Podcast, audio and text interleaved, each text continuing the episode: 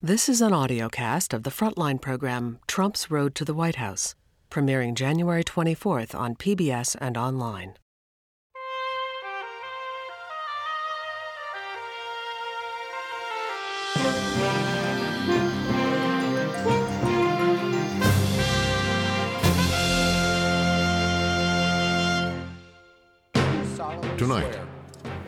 Donald John Trump, do solemnly swear. as Donald Trump begins his presidency, We had won the election that no one thought we would win. the inside story of how he got there.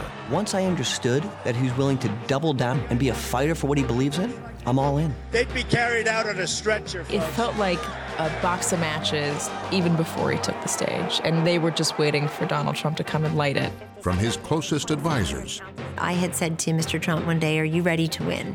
and his rivals, He just got smacked by a two by four, and it came out of nowhere. the provocative campaign Nobody knows the system better than me, to the presidency. which is why I alone can fix it. Tonight on Frontline, So help me God. Trump's road to the White House.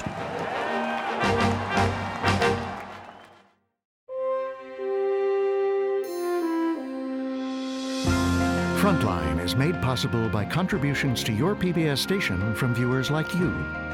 Thank you. And by the Corporation for Public Broadcasting. Major support for Frontline is provided by the John D. and Catherine T. MacArthur Foundation, committed to building a more just, verdant, and peaceful world. More information is available at macfound.org. Additional support is provided by the Park Foundation, dedicated to heightening public awareness of critical issues. The John and Helen Glessner Family Trust, supporting trustworthy journalism that informs and inspires. And by the Frontline Journalism Fund, with major support from John and Joanne Hagler.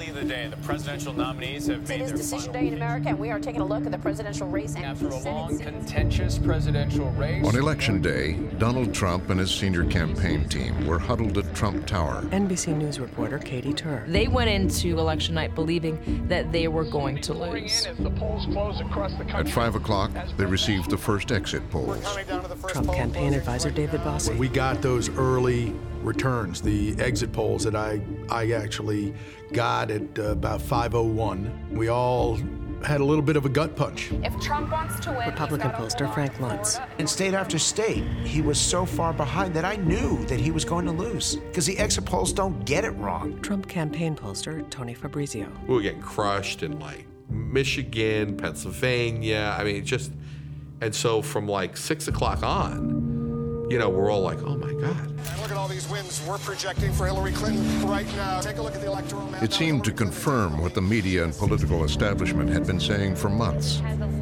Donald Trump never had a chance. Every senior Republican that I talked to, with only one exception, thought that Trump was going to lose.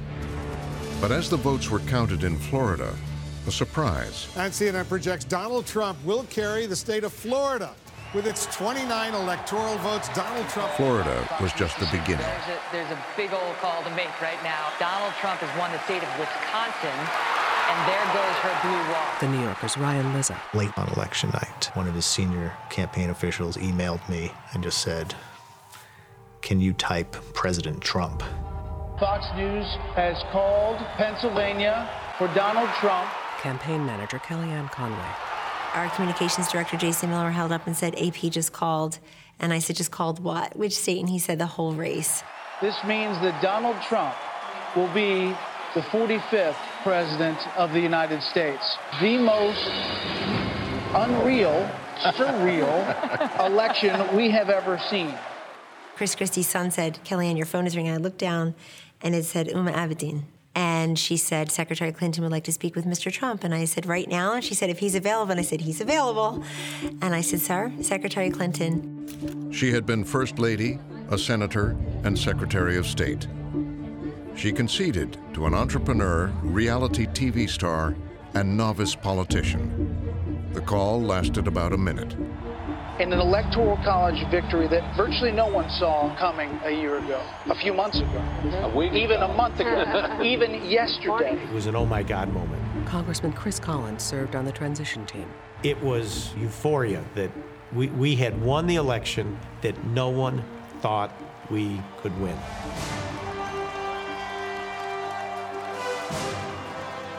Not long after, to the music from Harrison Ford's movie Air Force One, the president elect arrived at his victory celebration. David Bossie. Even for him, it was an overwhelming feeling to see yourself be elected president of the United States. Press Secretary Sean Spicer. You're never going to see anybody like this again.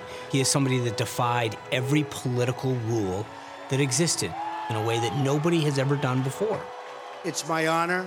It was an amazing evening. It's been an amazing two year period. And I love this country. It was an unprecedented outcome. Over 17 months, Donald Trump had broken nearly every rule of American politics. Then came the question whether the way he had campaigned would be the way he would govern. Trump is going to be Trump. Political advisor Roger Stone. This idea that you can make him into something else, that's not what the people voted for. They voted for Trump as he is. That's the way they want him to be. And nobody's going to remake him. He will either succeed or fail being Donald Trump. The sheer unpredictability of a President Donald Trump. How unpredictable the new terrain here in Washington is. Is this our new normal? Is there reason for the creation of a new reality? Donald Trump has broken the rules of what it means to be president. What Trump are we going to see, do you think? We're going to constantly have rules that are broken and my way or the highway. Uh, President Trump is very much a wild card. We're calling a political earthquake, an unraveling of the system, or even a revolution. The seeds of Donald Trump's presidency are embedded in his path to power. He redefined what it meant to be a serious presidential candidate, starting with his announcement. Clinton campaign manager Robbie Mook. I remember watching the announcement and and laughing at the entertainment value the way a lot of people did. Ryan Lizza. In Washington, you could almost just hear people around town laughing uh, at the at the at the idea that this person was going to be a credible threat. He seemed like a cartoon character. He did the exact opposite of what every candidate has done before him. Frank Luntz. It was like extending the middle finger to the political establishment. And in doing that, in that very first moment, people took a look at him and said, you know what? He really is different. That is some group of people, thousands. Campaign manager Corey Lewandowski. I wrote uh, what was supposed to be his announcement speech, and that speech was supposed to clock in at about seven minutes and 43 seconds. Because we got to make the country rich. It sounds crass. Somebody said, "Oh, that's crass." It's not crass. We got 18 trillion in debt. Probably three or four minutes into his remarks, I could clearly tell that these were not the prepared remarks which I had drafted, and then he had gone on to make an announcement speech which lasted somewhere around 45 or 48 minutes.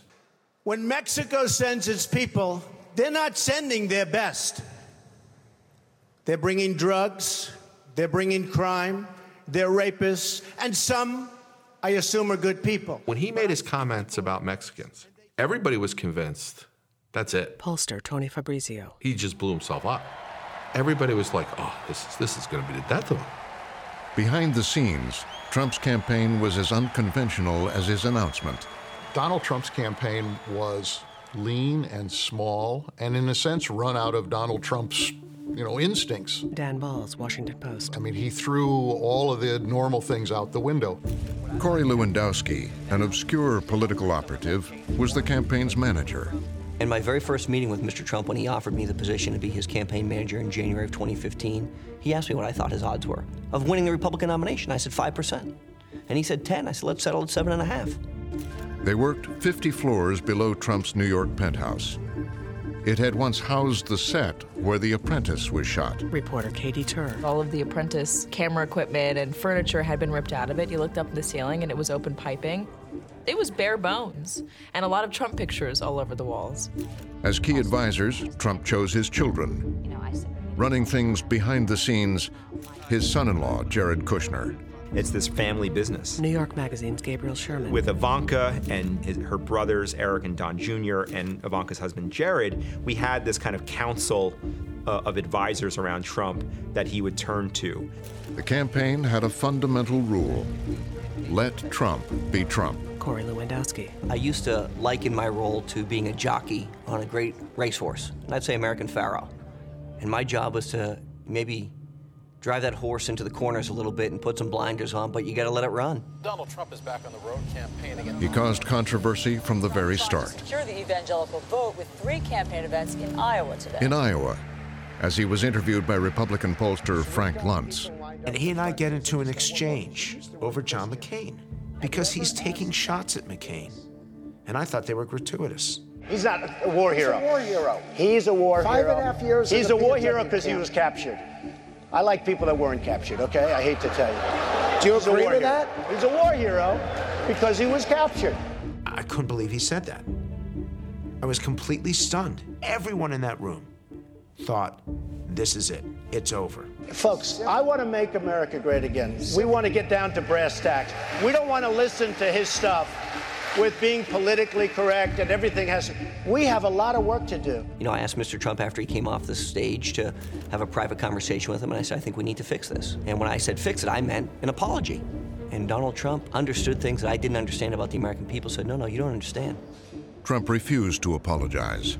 And once I understood that he was willing to double down on his comments and be a fighter for what he believes in, I'm all in. And I'm there with you to support you. Don Voyage. Trump is toast after insult. Yeah, everything erupted after this. Virtually every Republican criticized Trump for This his clip is played on every newscast for the next 48 hours. So far, Trump's political campaign operates with a no guts, no glory approach. and he survived it. He survived walls and Mexicans and everything. That which doesn't kill us makes us stronger. And if you ever needed any evidence, just look at Donald Trump. The biggest event to date in campaign Top 2016 is 10 now. candidates taking the stage. Donald Trump gearing up for the crucial. Two and a half weeks later, in Cleveland, the first Republican debate. Businessman Donald Trump. He was facing off against a group of candidates Republican leaders touted as the best in a generation. East Coast, and the moment of truth has arrived. Among the other candidates, there was this sort of smug confidence that we know what we're doing. Campaign staffer Jack Kingston.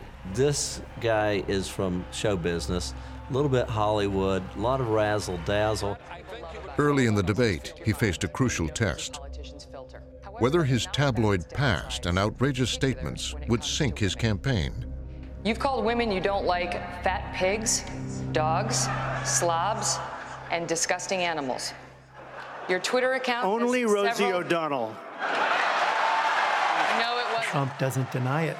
He simply says, I only said that about Rosie O'Donnell. Twitter... And in a way, that is pure Trump. What I say is what I say. And honestly, Megyn, if you don't like it, I'm sorry. I've been very nice to you, although I could probably maybe not be based on the way you have treated me, but I wouldn't do that. He's doing something that is both repellent and completely authentic all at once. Biographer Timothy O'Brien. And he's acknowledging that he said these horrid things. He's not shirking it. I think there were voters out there that said, You go, man. You said exactly what you think, and you're not backing down. And Trump wasn't done. After the debate, the candidates appeared in what is known as Spin Alley. Trump kept the controversy going. Donald Trump shows up as if he needed this hit of adrenaline before he went home to New York. Author Mark Leibovich. It's okay? Don't hurt yourselves. was like mosquitoes to to a lantern on a summer night. I mean, the entire National Press Corps descended people were being trampled and camera equipment was flying all over the place. And I'd never seen a scene like this. I mean, I've seen many media stampedes, but nothing like that. What's your history with Megyn? Megyn? I think Megyn behaved very badly personally. The question about women, you didn't like that? No, I thought it was an unfair question. They didn't ask those questions. Trump can't help himself because he considers anybody questioning his bona fides as someone who he needs to decapitate, essentially. It was just the beginning. At 3:40 in the morning, he lit up Twitter. Wow, Megyn Kelly really bombed tonight. People are going wild on Twitter. Funny to watch. On the phone with CNN, he pushed harder. What is it with you and Megyn Kelly? She starts asking me all sorts of ridiculous questions, and you know, you could see there was blood coming out of her eyes, uh, blood coming out of her wherever. Donald Trump attacks her and suggests she only asked a tough question because she was menstruating. I mean, Ryan Lizza. Um, and his numbers went up. She's a lightweight. I couldn't care less about her. In fact, you're competing against her, and I'm At every stage in the campaign, uh, Donald Trump was perfectly happy to have the elites be aghast at him. Biographer Marc Fisher. The kind of non politically correct, uh, decisive, tough, uh, battling kind of uh, personality that he was putting forward in that debate and in the confrontations with Megyn Kelly and others that he sought out. While the media controversy swirled, Trump was out in the country building his base. His personal plane rolled up to hangars filled with curious onlookers, eager to see the reality TV star in person. There were a lot of people who were there who were pure curiosity seekers. They were there to see a celebrity. They were there to see the guy they know from The Apprentice. Gabriel Sherman. Trump is a producer at heart, and when he did these rallies, he made sure that the staging was perfect. So we see the, the same elements that Trump applied in his uh, hit TV show, The Apprentice. We saw that in the early rallies.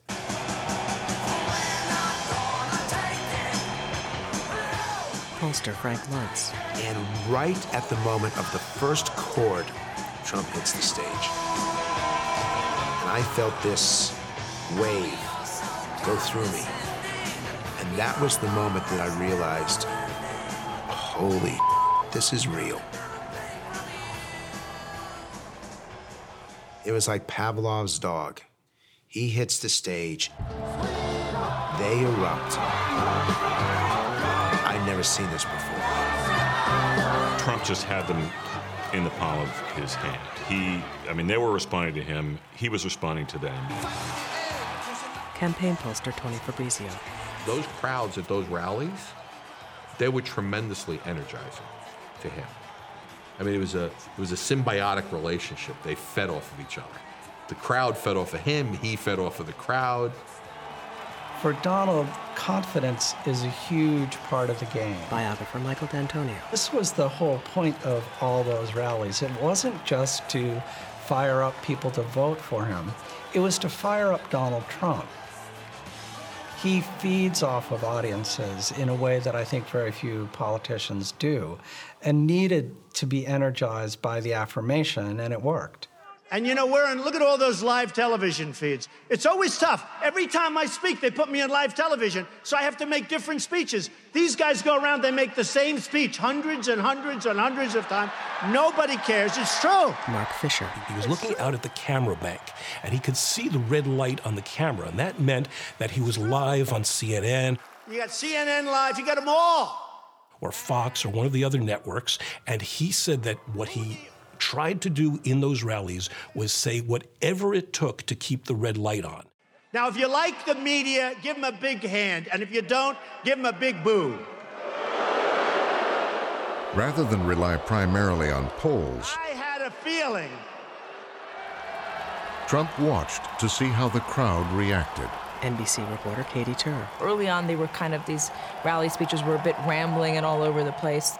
As he went on, he started uh, to really hone his message and he started to remember what lines worked. We're going to have such a strong military that nobody, nobody is going to mess What with the crowds wanted? Nobody. Donald Trump. We are led by very stupid people. Unfiltered, We are going to start winning big league. angry, We can't beat ISIS. Give me a break. And it was every location, it was the same messages. We're tired of Washington lying to us. Going to drive the cars over the illegals. Build a wall. The American people were angry. Corey Lewandowski. And they have a right to be. And what they see in Donald Trump is someone who's willing to fight for them for a change. he called them the forgotten and spoke directly to their fears and anger. At Washington, at trade deals, at immigration, People in this country are afraid of illegal immigrants. Frank Luntz. People in this country have become afraid of random violence. They're afraid of jobs being shipped overseas. There's so much that scares Americans. And Donald Trump was the only politician who talked to those concerns and those fears. To his critics, it's fear mongering. To his supporters, it's truth telling. Donald Trump is the projected winner of the New Hampshire. Gains his front-runner status in a crowded field. He's pulling ahead in virtually every Super Tuesday state. in one state after another. We love Nevada. We love Nevada. Thank you. Trump proved that he could use his base of working class voters to win. It's mostly white. They don't like political correctness. Robert Costa, Washington Post. They feel like they can't speak their mind at home or at work. And so they want something else. Trump strolls in. He says exactly what they want to hear. This makes back-to-back victories for Donald Trump, dominating his third consecutive. Donald Trump is a professional political wrecking ball. Finally, his opponents had to take him seriously. Dan Balz, Washington Post. At that point, the establishment suddenly wakes up and says, We've got to do something. We've got to go after him. We can't ignore him anymore. He's a race baiting, xenophobic, religious bigot. And you know how you make America great again? Tell Donald Trump to go to hell. Mark Leibovich, New York Times Magazine. The establishment feared him for a lot of reasons. One, he was not of them. Two, he didn't play by their rules. And three, they genuinely thought he was a threat, certainly to the Republican Party, to conservatism, and if he got that far, to the nation. Guys, we have a con artist as the front runner in the Republican Party. A guy who has made a career out of telling people lies. It was a shock to the Republican establishment. They did everything they could, for the most part, to prevent him. Donald Trump is a phony, a fraud. His promises are as worthless as a degree from Trump University. He's playing the members of the American public for suckers. Every time the establishment attacked Trump, it played into the narrative that they wanted to uh, put out there, which was that he was so anti-establishment they were going to do anything that they, that they could to take him down. This man is a pathological liar. He lies practically every word that comes out of his mouth. Tonight, live from the Peace Center in Greenville, South Carolina. On the debate stage, Trump hit back. The single biggest liar. You probably are worse than Jeb Bush. You are the single biggest liar. One by one, each rival comes at him.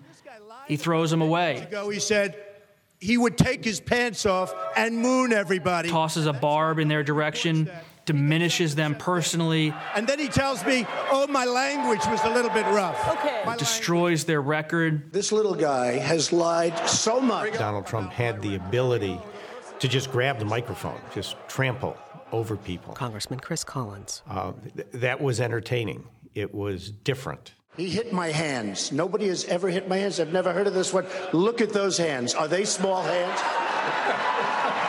and he referred to my hands. If they're small, something else must be small. I guarantee you there's no problem. I guarantee. It was ruthless political performance by Donald Trump. Robert Costa. He had nothing to lose, and he owed nothing to the Republican Party. So instead of standing there as a member of a party trying to get the nomination, he was there for Trump. That changed everything. Scott Walker is quitting the presidential One by race. one, Carly Fiorina and Chris Christie have suspended their campaigns. Trump's competitors began to fall. Surgeon Ben Carson dropping out of the 2016 GOP. But on the campaign trail, at some rallies, things were increasingly ugly.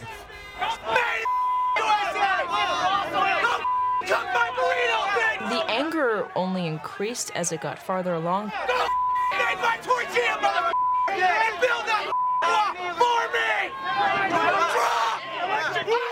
It became completely acceptable. It became okay to come to a Trump rally and wear a shirt that says Hillary Clinton is a CT. And there were some in the crowds with a darker agenda. Trump advisor Roger Stone. The campaign is continually dogged by a small and vocal number of white supremacists, Klansmen, neo Nazis. Some would come in wearing Confederate flags on their t shirts. This isn't a very large group of people, but they're very vocal. And they attach themselves to Trump. Gabriel Sherman, New York Magazine. Trump, whenever there was a moment to draw a line between himself and these extreme parts of the voting bloc, he refused. I think without question, the only way you can interpret that is that he was going to use these groups to try to build this coalition. It wasn't long before anti Trump protesters began to show up inside the rallies. There's a guy totally disruptive, throwing punches. I love the old days. You know what they used to do to guys like that when they were in a place like this? They'd be carried out on a stretcher, folks. Like to punch him in the face, I'll tell you. That's true. You start seeing these really ugly moments, the rallies. Alec MacGillis, ProPublica. Um, with uh, protesters, some, some of whom are, are non-white protesters, getting treated very violently by, by his supporters. Trump himself seeming to incite his supporters to, to go after protesters. Knock the crap out of him, would you? Just knock the hell. I promise you, I will pay for the legal fees. Trump didn't just turn on the protesters. He also directed the anger at the media. Absolute dishonest, absolute scum. Remember that. Scum. Scum. NBC's Katy Tur became a frequent target after one of her reports. She's back there. Little Katy. She's back there. He calls me out the rally. Look back there, little Katy. She's back there, and I was, I was like, "What? What a lie it was!" No, what a lie, Katy Tur. What a lie it was from NBC to have written that it was a total lie. We are surrounded on all sides with people who are fired up and angry. Third-rate reporter. Remember that. Third rate. Third rate and, and, they are whipped up by Donald Trump. I, I described it as like you know an unchained beast roaring at you in a crowd, and the whole the whole place turns at me, looks at me, and boos.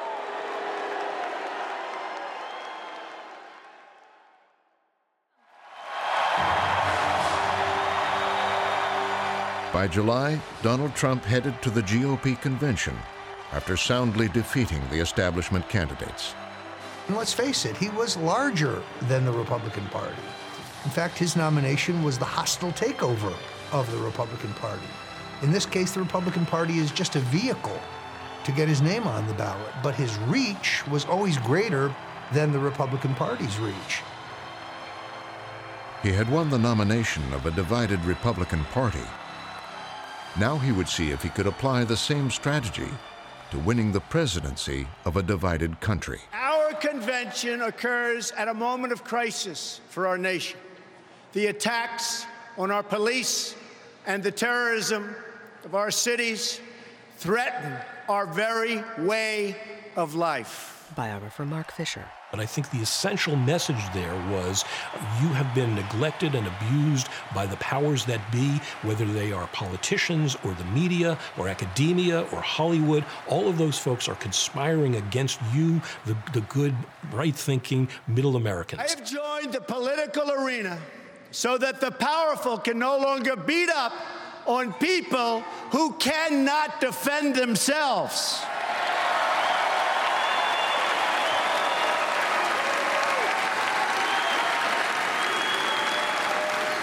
Nobody knows the system better than me.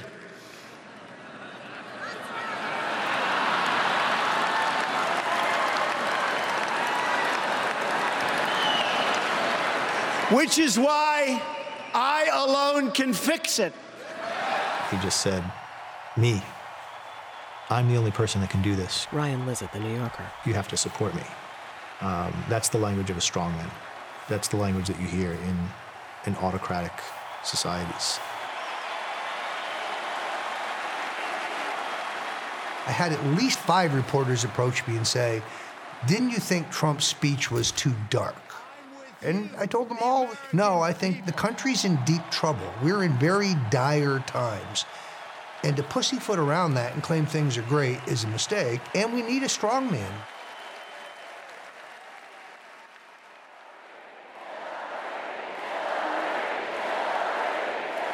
And so, my friends. Just one week later, at the Democratic convention, Hillary Clinton accepted her party's nomination.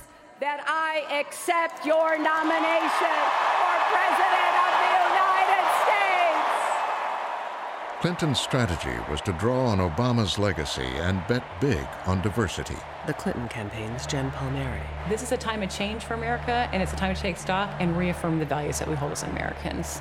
And that meant embracing the diversity. Please welcome Khizr Khan. One moment turned out to be the centerpiece of their efforts. A speech by the father of a Muslim American soldier killed in combat. If, if it was up to Donald Trump, he never would have been in America. Donald Trump consistently smears the character of Muslims. He disrespects other minorities, women, judges, even his own party leadership. Dan Balz, Washington Post. I don't think anybody or very few people who were planning the convention thought simply that moment alone would be as powerful as it was. Donald Trump, have you even read the United States Constitution?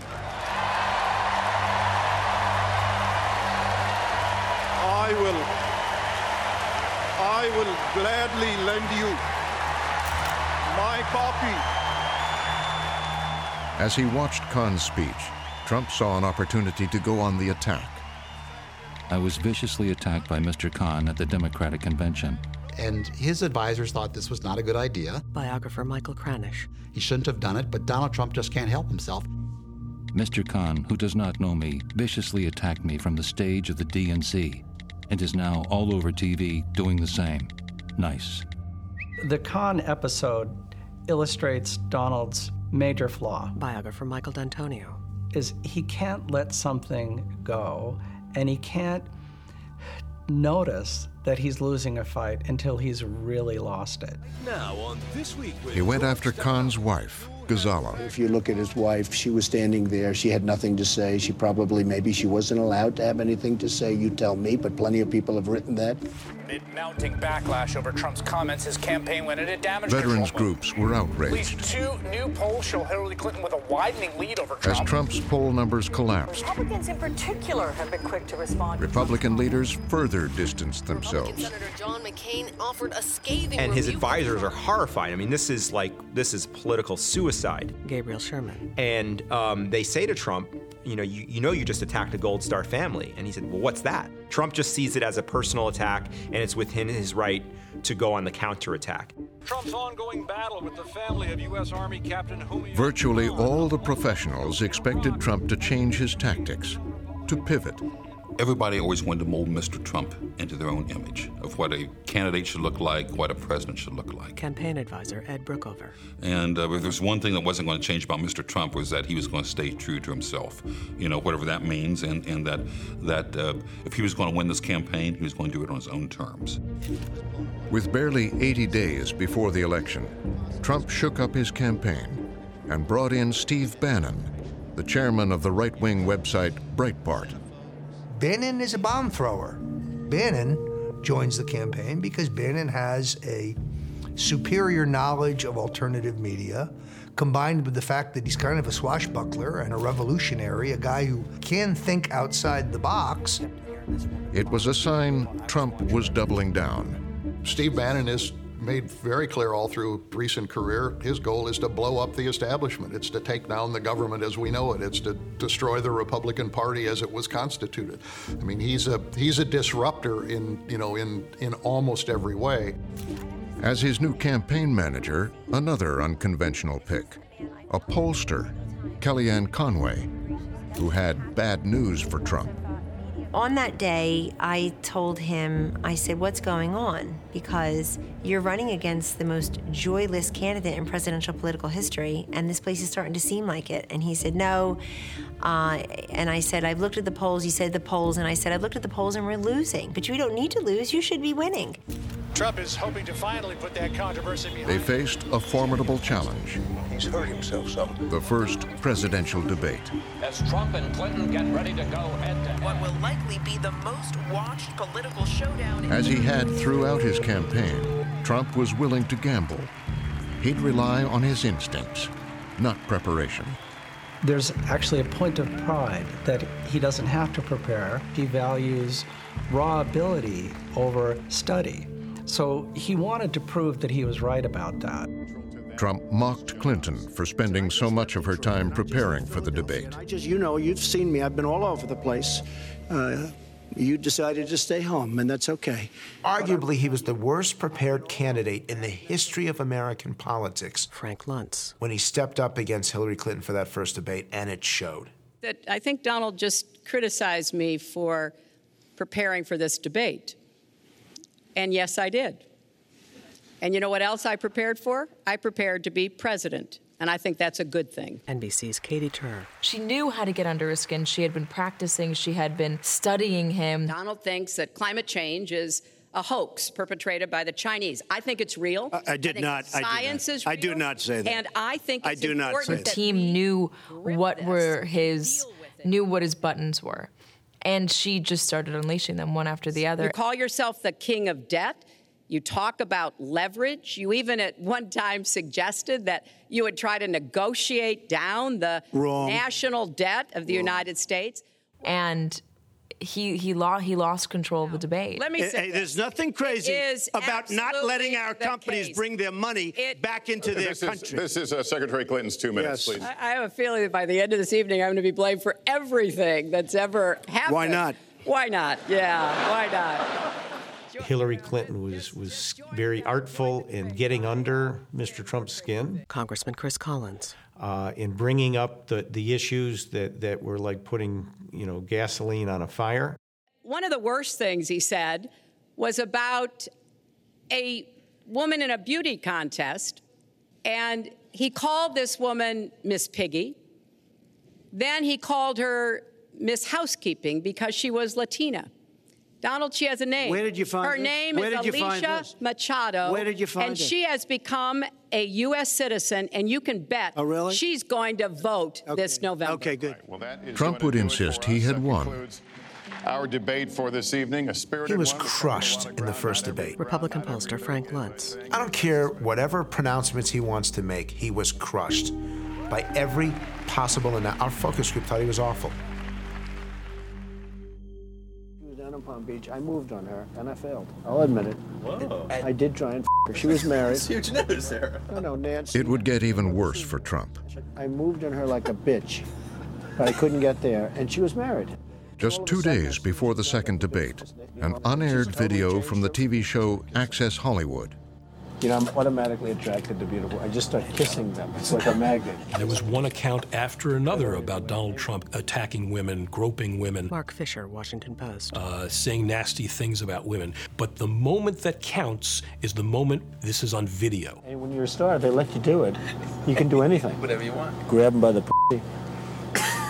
I can do anything. Campaign staffer Jack Kingston. Here's a guy who's making crude, disgusting jokes, and the father in you, the brother in you comes out, and the husband in you, and, and you can't defend it. The Trump camp has swiftly launched into disaster A mode. big, big development in this campaign as it comes Right after that tape came out, suddenly everybody on the Trump team went radio silent. Everyone. This was the October surprise. Former campaign manager Corey Lewandowski. Had the ability to take down a campaign, and the internal discussion amongst the campaign, some were you need to apologize immediately, and some were you need to uh, double down. Donald Trump's campaign, its worst crisis ever.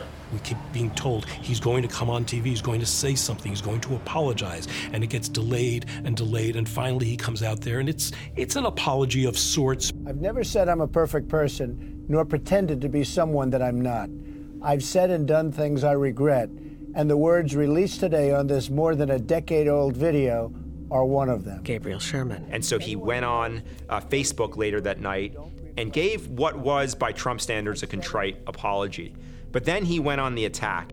Bill Clinton has actually abused women, and Hillary has bullied, attacked, shamed, and intimidated his victims. I think Trump, being Trump, his only instinct in those moments when his back is against the wall is to just go on the counterattack. We will discuss this more in the coming days.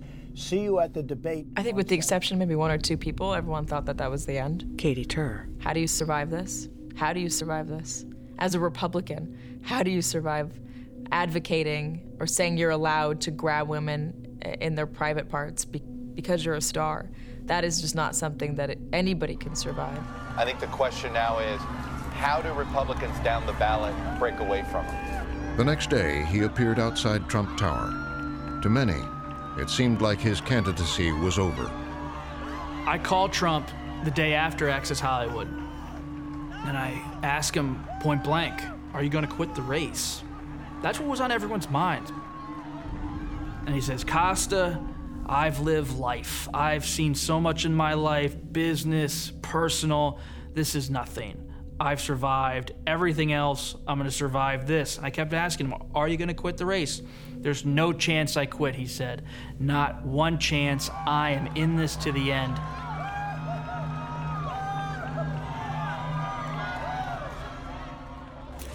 Donald Trump, undaunted, then headed to the second presidential debate.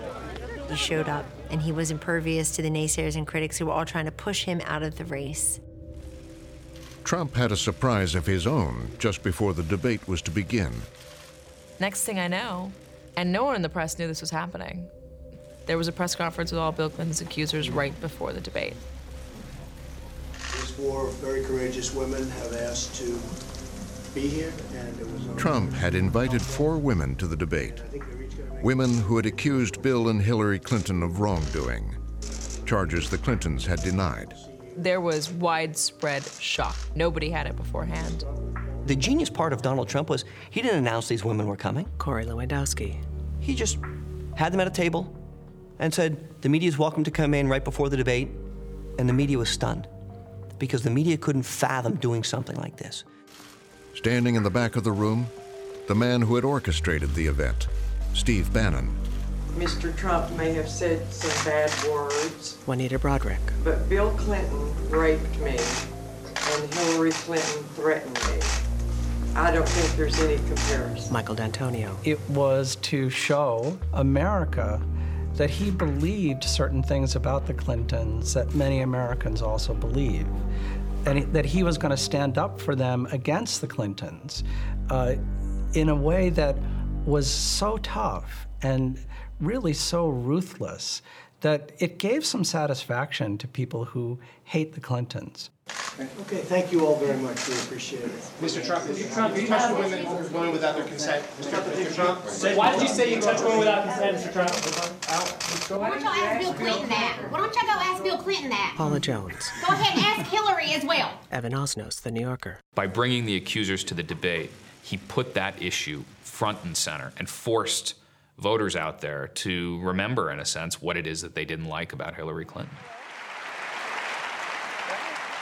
This time on the debate stage, Trump stayed on the offensive. We have a divided nation because people like her, and believe me, she has tremendous hate in her heart. She's got tremendous hatred. And this country cannot take another four years of Barack Obama, and that's what you're getting with her. I don't think there was any moment in the campaign in which there was a more divergent interpretation among political professionals and members of Trump's vast and growing army of supporters. But when you talk about apology, I think the one that you should really be apologizing for, and the thing that you should be apologizing for, are the 33,000 emails that you deleted and that you acid washed. Hillary Clinton, who's uh, clearly much more measured and programmed than Trump. On the other hand, uh, he's so much more of a, a, live wire that by contrast, she seems overly programmed. Allow her to respond, please. Personal emails, not oh, official. 33,000? Yeah, not, right. well, we turned over 35,000. So oh, yeah. it was. What about the other 15,000? Uh, please allow her to respond. She didn't talk while you talked. Yes, that's true. I didn't. Because you I have didn't nothing in to the say. first debate. And, Alec uh, MacGillis. try He's mocked for this during and after the debate, kind of stalking around that debate, kind of stalking her. He's, you know, ridiculed for suggesting that he's going to put her in jail. If I win, I am going to instruct my Attorney General to get a special prosecutor to look into your situation because there has never been so many lies, so much deception. There has never been anything like it. When he looked her straight in the eye and said that there should be a commission to study the crimes you've done. Frank Luntz. And to my surprise, my focus group said absolutely. Even those who supported Hillary Clinton want to see these candidates held accountable. We have to move on. Secretary Clinton, you can wait a minute, respond, and then we got to move on. second. We want to give the audience. So, for what the media saw as third world dictatorial politics, our voters saw as one candidate holding the other candidate accountable. It's just awfully good that someone with the temperament of Donald Trump is not in charge of the law in our country. Because you'd be in jail.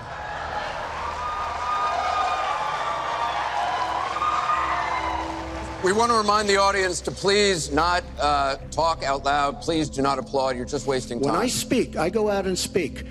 The people of this country are furious. He was speaking the language of the American people, that he was holding Hillary Clinton accountable. You wouldn't know that if you lived in New York or Los Angeles, but you would know that if you're doing focus groups in Columbus, Ohio, in Milwaukee, Wisconsin, or in Grand Rapids, Michigan. Back out on the campaign trail, Trump's anti establishment message continued to resonate. and we are going to drain the swamp. Gonna drain the swamp. We're gonna drain the swamp, folks. That was how Donald Trump started out the campaign We're gonna drain that swamp. by saying things that were anathema to the establishment, but that had resonance in the base of support that he was able to cobble together. Yes, maybe he has offended me and maybe he's offensive, but I'm still out of work. I, I'm still mad that people are pouring over the borders, and I'm still mad that, that ISIS is still attacking people all over the globe. And you know what? I'm just going to stick with him. With time running out, Trump's chances of winning still seemed slim. But the race would be shaken up by an unlikely source WikiLeaks. Breaking news here. WikiLeaks is about to release, quote, significant material tied to Hillary The campaign is doing damage control tonight after WikiLeaks released more. Tens of thousands of private emails from Clinton campaign chairman John Podesta were released. There are some embarrassing John Podesta. details, This was a daily phenomenon. both at home and abroad in all of this. It was a constant, uh, uh, you know, uh, pain to our campaign. Flood of emails suggest that in private, her advisors like to tee off on everyone, from Catholics to Latinos and Southerners. Day after day, the stories continued. That she couldn't convey a clear message to voters. Campaign manager Robbie Mook. It was incredibly damaging because every day there were bad stories coming out and they could be perfectly timed. Manager Robbie Mook lashed out, writing, quote, wow, what a terrorist. It was anxiety provoking. You just don't know what's going to come out any day and, and that you're going to have to deal with that. More than 2,000 emails. They The first emails began to trickle out less than an hour after the Access Hollywood video. The Access Hollywood tape was a, a big surge. David Sanger, New York Times. But then, you know, after it had run 400 times on television, it fell off. The Podesta emails kept getting dribbled out. News cycle after news cycle after news cycle, and it lives forever. There were media reports that intelligence agencies believed the leaks were orchestrated by Russia, but that didn't seem to bother Trump. WikiLeaks is amazing. The stuff that's coming out. It shows she's a real liar. This WikiLeaks stuff is unbelievable. It tells you the inner heart. You got to read it. WikiLeaks. I love WikiLeaks. After the election, intelligence agencies would go further, concluding that the leaks were part of a larger campaign ordered by Russian President Vladimir Putin to help elect Donald Trump. It was cyber mixed with information warfare. And the press, the New York Times included, became the handmaiden to the process because these emails couldn't be ignored as news. They were newsy, they were out there. It's not like you could ignore it and not write about it. But in writing about it, you're doing the work that Vladimir Putin had in mind. Then, in the final days, as Hillary Clinton struggled to hold on to her lead, another crisis. Robbie Mook. An LA Times reporter came up to our uh, traveling press secretary, Nick Merrill, and, and said, Hey, have you heard anything about some reopening of the investigation by the FBI? Jennifer Palmieri. I kept thinking, this can't be, this has to be a mistake, it's got to be referring to something else. The FBI director, James Comey, was resuming an investigation of Clinton's personal email server. And I just remember this pit in my stomach and really worrying that this could change the game completely um, in, in a you know in a potentially lethal way. Mook and Palmieri briefed Clinton. When I went to tell her, I said, I got some news. And she said, Okay, what's your news? And I said, It's bad news. so um, she said, Okay, what's the bad news? And so I told her, and she said, I knew we weren't going three weeks without something else hitting us. That pit in my stomach, you know, I'll never forget that that feeling that um, you just got smacked by a two by four and it came out of nowhere. Donald Trump immediately seized on the news. I need to open with a very critical breaking news announcement.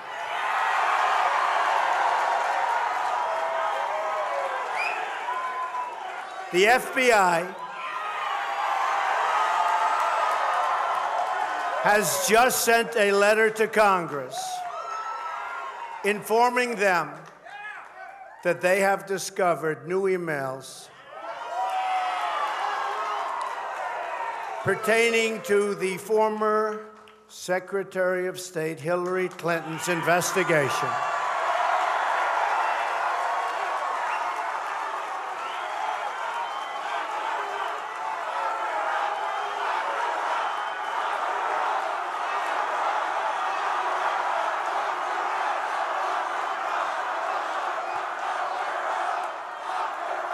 And they are reopening the case into her criminal and illegal conduct that threatens the security of the United States of America. To win, you need a few breaks. Roger Stone. The FBI announcement was such a break. Certainly not controlled by the Trump campaign, but it really did throw all the cards up in the air at a pivotal time. We are going to drain the swamp. For the next week and a half, We are going to renegotiate our terrible. Trump traveled the country building on that momentum, We will keep radical Islamic terrorists staying on message, the hell out. off Twitter. We will build a great wall. Inside his campaign, they hoped it would be enough. and we will make America great again. Campaign staffer Matt Oskowski. It was the first time that Mr. Trump was relatively scandal free at that point. Like a lot of things had gone away. Uh, Secretary Clinton was in the spotlight by herself. And we saw a spike in numbers that were just uncommon for anything that we've seen before. That was really the catalyst for the role, the, the snowball effect that continued to happen until Election Day. In the final days of the campaign, he solidified the Republican base. And in rally after rally, he tried to win over voters in the heart of the blue wall, states a Republican hadn't won in a generation. Robert Costa. In all these steel towns that have carcasses of factories, buildings where they used to have molten metal, no more. But know what was there? Trump signs. It is decision day in America, and we are taking a look at the presidential After a long, contentious presidential race, we are near the end. Donald Trump will carry the state of Florida with its 29. Donald Trump has won the state of Wisconsin, and there goes her blue wall. This means that Donald Trump will be the 45th president of the United States. As a candidate, he had broken all the rules. Now, in the White House, he promises to do the same. You guys need to get used to it that there is no pivot, that there is no normal. And the fact that there is no normal is the new normal. The only thing that is predictable is the unpredictability of Washington, D.C. from this point forward. So get used to it. Buckle your seatbelts, sit back, because it is going to be a wild ride. From this day forward, a new vision will govern our land.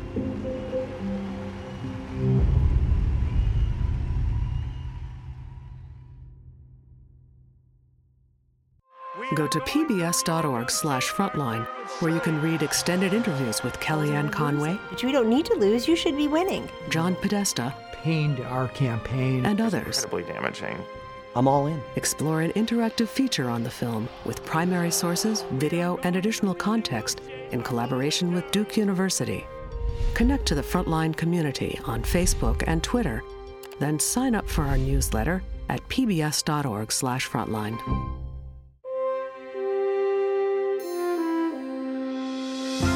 Frontline is made possible by contributions to your PBS station from viewers like you. Thank you. And by the Corporation for Public Broadcasting. Major support for Frontline is provided by the John D. and Catherine T. MacArthur Foundation, committed to building a more just, verdant, and peaceful world. More information is available at macfound.org. Additional support is provided by the Park Foundation, dedicated to heightening public awareness of critical issues. The John and Helen Glessner Family Trust, supporting trustworthy journalism that informs and inspires. And by the Frontline Journalism Fund, with major support from Jon and Jo Ann Hagler.